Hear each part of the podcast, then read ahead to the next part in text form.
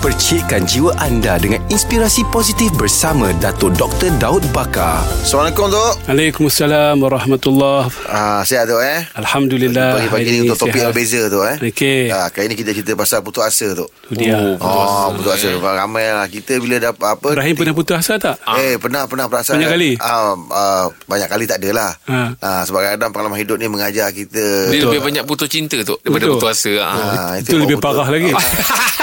Apakah di antara langkah-langkah yang ah, boleh kita kita ambil tu untuk kita bangkit daripada ah, Putus perasaan asa. putus asa ni tu?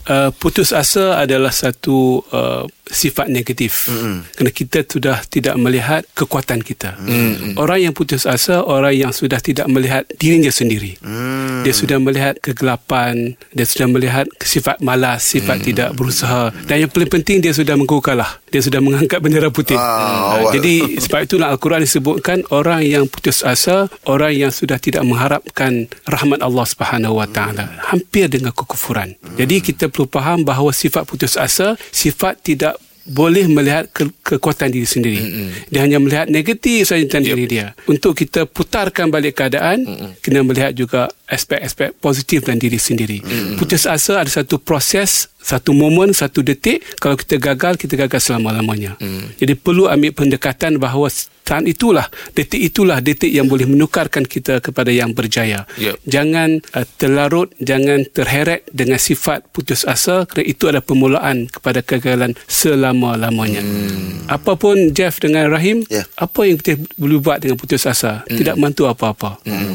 Dia hanya satu sifat yang uh, menundakan, melambatkan kegagalan kita. Hmm. Jadi kita kena kembali pangkal jalan, mengambil inisiatif, melihat aspek-aspek positif dalam diri kita. Hmm. Itu sebagai jalan keluar kepada putus asa. Hmm. Ah, Baik. cantik. Terima kasih tu. eh. Lama.